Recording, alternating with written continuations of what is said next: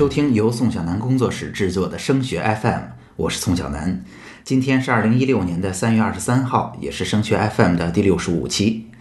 念书绝不是件容易事，升学的机会更是有限。通过升学 FM，我希望把自己积累的有用的信息和成功的实战经验分享给更多高考路上的家长和考生。我们一起为孩子的梦想做点什么，用开阔的思路和理性的思考。战胜无助和焦虑。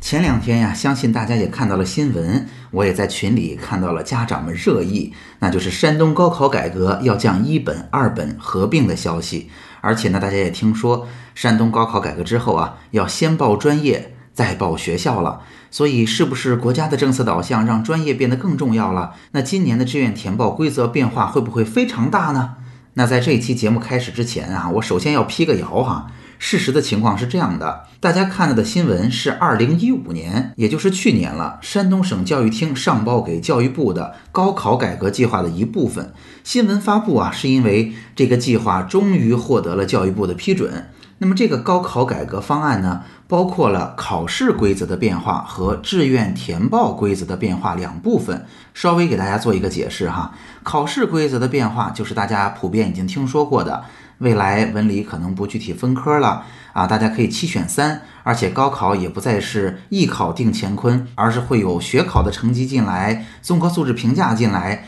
那有些考试也会考不止一次。那志愿填报呢，在这样的考试规则变化的基础上，的确会变成先报专业后报学校的情况。但是，不知大家有没有留意？所有教育有关的政策至少要提前两到三年宣布，因为毕竟它对于考试有很大的影响，对于填报也有很大的影响。而且，同学们是不是进行文理分科，可能在高一结束就已经决定了。所以大家听明白了，今年的高考政策不会有任何变化。如果有变化，招考院可能在两年前就要通知我们了。大家请安心的准备今年的高考吧。虽然规则啊今年没有大的变化。但是很多家长朋友其实对现在志愿填报的规则还并不是特别了解。那许多家长啊，对于填志愿的理解就是，我孩子考完了试，到时候到底是一本啊还是二本啊？不论在一本还是二本，我到底要填几所学校啊？这几个学校要填几个专业呀？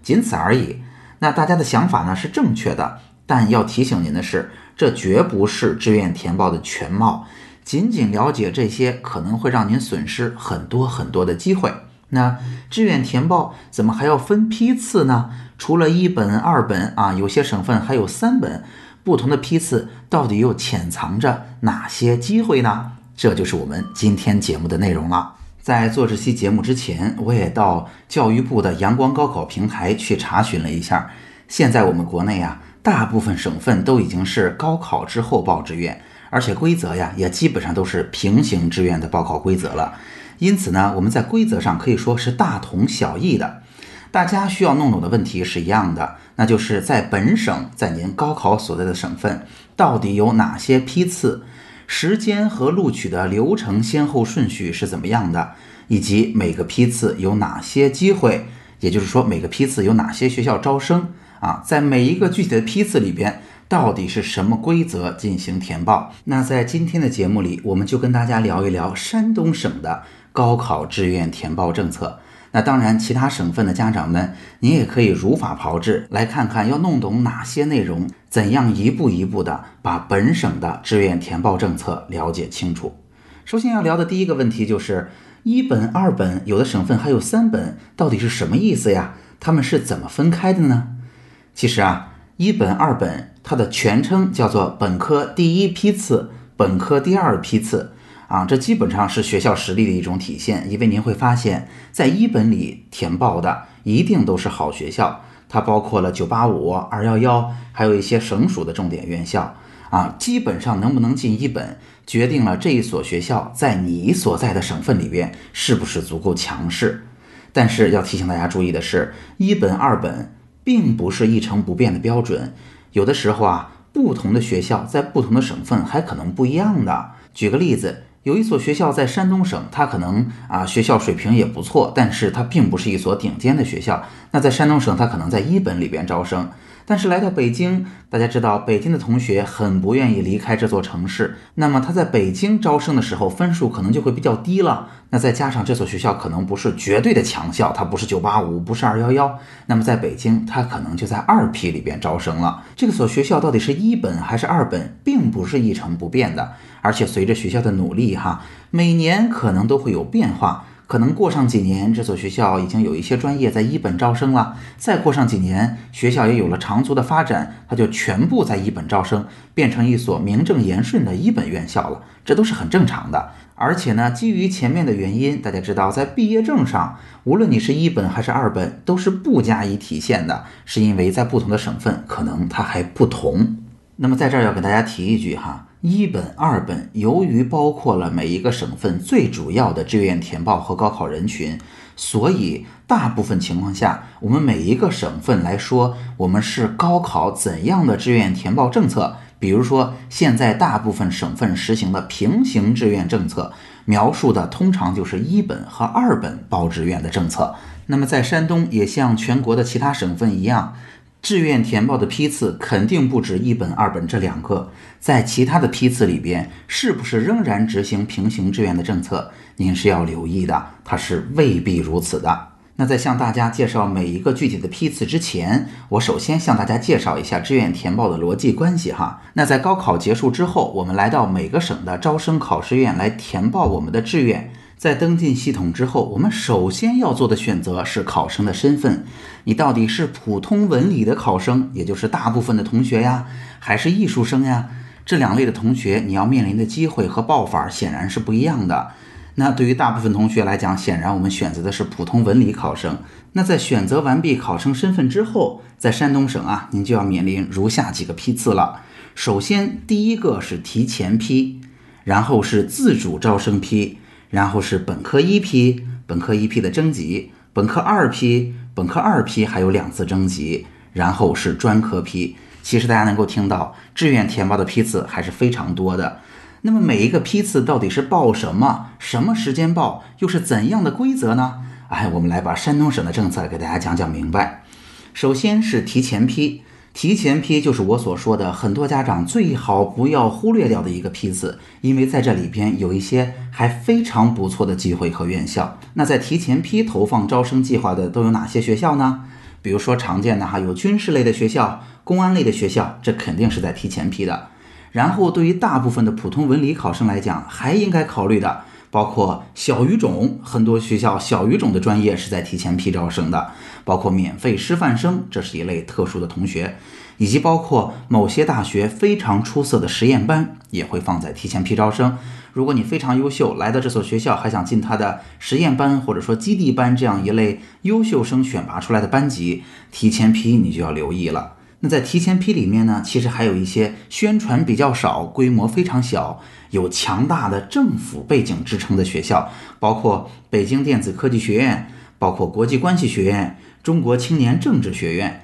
这些都在提前批招生。同时，在提前批啊，其实还有一些我们所说的体制以外的学校，包括像港校。啊，港中文、港城市，如果您想要尝试一下它，完全可以在高考之后进行，只需要在填志愿的时候填进去就可以了。还包括像南方科技大呀、上海科技大呀，在山东也都在提前批里边报考。那同时还有两所非常特殊的学校，那就是上海纽约大学和北京师范大学，他们也在提前批里边报考。说到这儿，大家可能就能够有一个概念了哈。提前批并不像很多家长说的，那可能是一些一本里边不太好的专业，可能学校招不到生，所以放到提前批里吧。其实并不是这样的。我们可以这样理解：提前批是某些学校所有的招生计划和某一些在一本里同样招生学校的一部分的招生计划。这些计划跟一本是截然分开的，在这里边能有的机会，在一本里边通常没有。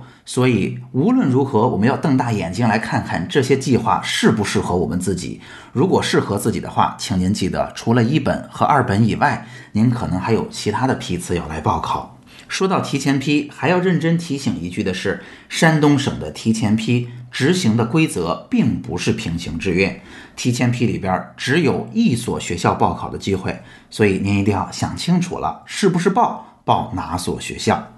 说完提前批，我们就来到了自主招生批。刚才提到了，跟大家描述的每一个批次是按时间先后顺序进行投档和录取的。所以说，如果你报了提前批，并且呢，提前批的这所学校报的还非常的好，你在提前批已经被录取了，那么自主招生批对你来讲，即便你报了，它也没有用了。自主招生批适合什么样的同学报呢？我们望文生义，除了自主招生拿到优惠政策的同学以外，其实，在山东的政策底下，艺术特长生也在这个批次报考。要提醒大家的是，自主招生批同样不执行平行志愿的规则，这个批次里边只允许您报考一所学校。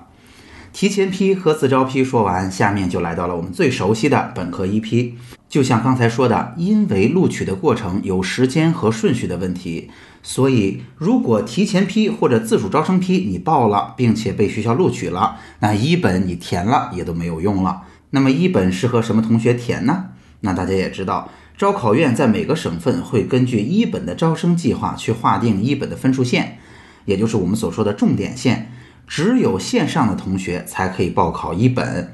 那一本里边呢，通常刚才我们提到了都是重点的院校，包括985、211，省内的重点院校都在一本。然后也有很多在一本、二本同时招生的高校，它的优势专业或者说它比较出色的专业都会放在一本招生。那么刚才我们说过了，通常我们说每个省份实行什么样的志愿规则，描述的是一本和二本这样跟最大规模的同学有关的批次。所以不多说，大家也已经猜到了，山东省的本科一批执行的就是平行志愿的规则。那么也就是大家所熟悉的，我们在一本里边要报六所学校，每个学校还要报六个专业。刚才提到了不同的批次啊是有时间和录取的先后顺序的。那么山东省招考院为了效率的考量，虽然提前批、自主招生批和本科一批轮次是依次投档、依次录取的，但是这三个批次是要求大家在高考之后，在相同的一个截止日期之前一定要填完的。这就意味着，如果你很想进提前批的学校，你不能只报提前批，因为万一提前批只能报一所学校的情况下，你填失利了，那你自主招生批和一批的机会就都没有了。同理，如果你想进自主招生批的学校，除非你拿到了自招的优惠是在一本线，你知道你必录，否则一定是要报本科一批的。提前批、自主招生批、本科一批报完之后呀。招考院通常需要工作一段时间，让大家填报的意愿和机会，也就是招生计划进行匹配。这之后来到的就是本科一批的征集志愿，这个呢是一个涉及人群相对比较少的批次哈，很多同学也没有太留意。所谓的征集，就是如果我一本所有的招生计划，也就是所有的机会没有被报满。那么山东省的招考院还会把一本里边留下的招生计划给一本线上的同学再报一次，也就是说不要浪费了这些计划，让已经达到一本线可能报呲了或者报的不太成功的同学再选择一次。那大家能够理解，这一次填报机会就少多了，显然啊就不那么容易报了。那在这之后，那就来到了本科二批或者叫二本。那么适合二本报考的是哪些人呢？因为山东省啊，二本、三本在几年前就已经合并了，没有三本了，所以分数要在本科线以上，但是没有到一本的同学，当然还包括了在一本里边填报失利了啊，或者在一本里边离一本线非常近，觉得在一本啊进不了好专业，我直接选择到二本来填报的同学，这三部分同学构成了二本填报的主力。那二本里边呢，是相对于重点院校而言。啊，比较一般的院校啊，之前我们也给大家说过，如果来到了二本呢，我会建议大家更多的去考虑专业、考虑地域，然后把学校作为考量的因素之一哈，它是有一定的先后顺序了。那二本的规则也不用说，因为面对的是最多的群体，它执行的仍然是平行志愿。那么就是说，在二本里边，我们每个同学也要报六所学校，每个学校报六个专业。那二本之后呢，还会有两次的征集志愿，就像一批的征集一样。如果二批或者说本科的招生计划没有被用尽，哈，没有被分配到更多人，招考院一定会让二批里面的同学，甚至会再多划一点同学进来，再单独报一次，能够把在本科读书的机会分配给更多人，让这些机会得到更加充分的利用。那今天的节目里边呢，我们给大家讲了这么多跟批次有关的事情，其实就是想要提示大家，我们一定要在志愿填报的过程中，充分了解我们到底有哪些机会可以去尝试，不要漏掉。它包括两部分，第一个肯定是在一本、二本里边，我们分别有六个学校，每个学校有六个专业，我们尽量的要把它们填满，要充分的利用它们，不要损失任何一个机会。那第二点呢？还要记得，在不同的批次还有其他的机会。如果说自主招生批主要面对的是啊自招啊，或者说特长生这类比较小众的人群，那么在提前批里的机会，今天我大概提到之后，相信就值得您认真的研究和留意了。那总结一下今天的内容。如果您是山东的考生和家长，山东的规则在今天的节目里已经说的比较清楚了。那么其他省份的家长面对的一定是同样的机会，只是这些机会可能分配的批次是不同的。所以我们要分清的是，这些机会到底被我们本省的招生考试院分到了哪些批次里边，以及每一个批次以怎样的时间先后顺序来报，每一个具体批次的填报规则是什么样子。那肯定啊，不是每一个批次都是适合我们填报的。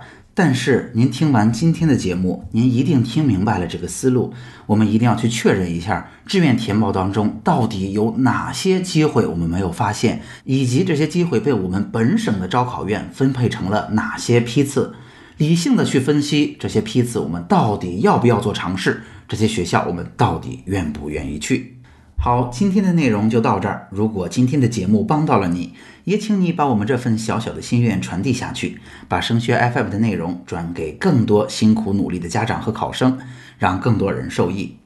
除了收听播客，强烈建议您加入升学 FM 的听友群，在这里，您不但可以与近千名高中考生和家长及时讨论自己关心的问题，还可以参加隔周三晚我们专门为听友准备的直播答疑。听友群的加入方式，请查看我们的微信公共号。添加微信公共号，请您搜索汉字或者全拼，都是升学 FM。好，升学 FM，让我们在孩子升学的日子里相互陪伴。我们下期见。